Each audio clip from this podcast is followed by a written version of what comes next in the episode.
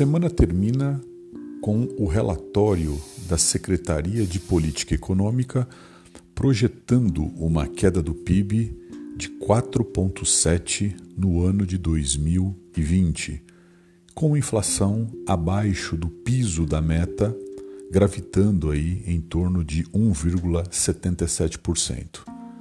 Do ponto de vista da inflação, fica muito claro que a atividade econômica continua bastante debilitada Salvo alguns aumentos pontuais, principalmente na área de alimentos, os demais preços da economia, considerando que a demanda e o consumo interno respondem pela maior parte do PIB pelo lado eh, da procura, se mantêm bastante debilitadas em relação ao comportamento da economia brasileira e da economia mundial em face da pandemia. Do ponto de vista da queda do PIB, e uma boa parte da queda do PIB está muito ligado à queda da demanda, se confirmada a expectativa do governo, será a maior queda do PIB desde que a estatística é feita. E essas estatísticas se iniciaram no primeiro ano do século XX. Portanto, desde 1901, essa seria a maior queda do PIB. A má notícia é que essa previsão é otimista em relação a todas as projeções que são feitas, seja por organismos internacionais, seja por consultorias ou mesmo por bancos aqui no Brasil. A expectativa é que a queda do PIB fique entre 5% e 10%, o que certamente gerará impactos ainda mais graves na demanda, por conta do aumento do desemprego, que de resto já foi captado pelo IBGE no mês de março.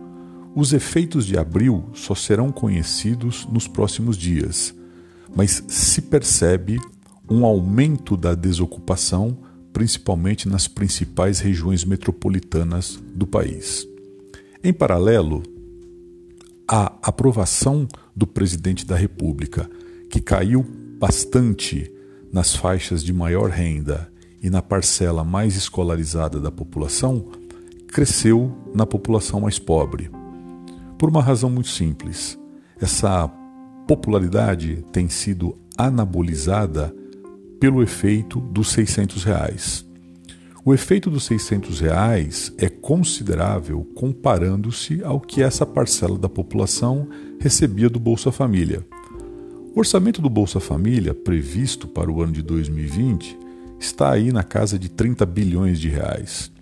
Somente nesses quatro meses, a previsão de gastos com os 600 reais totalizam 124 bilhões aproximadamente. A questão é que esta ajuda tem data para terminar. A partir do mês de julho, essa parcela da população volta a receber apenas a parcela do Bolsa Família.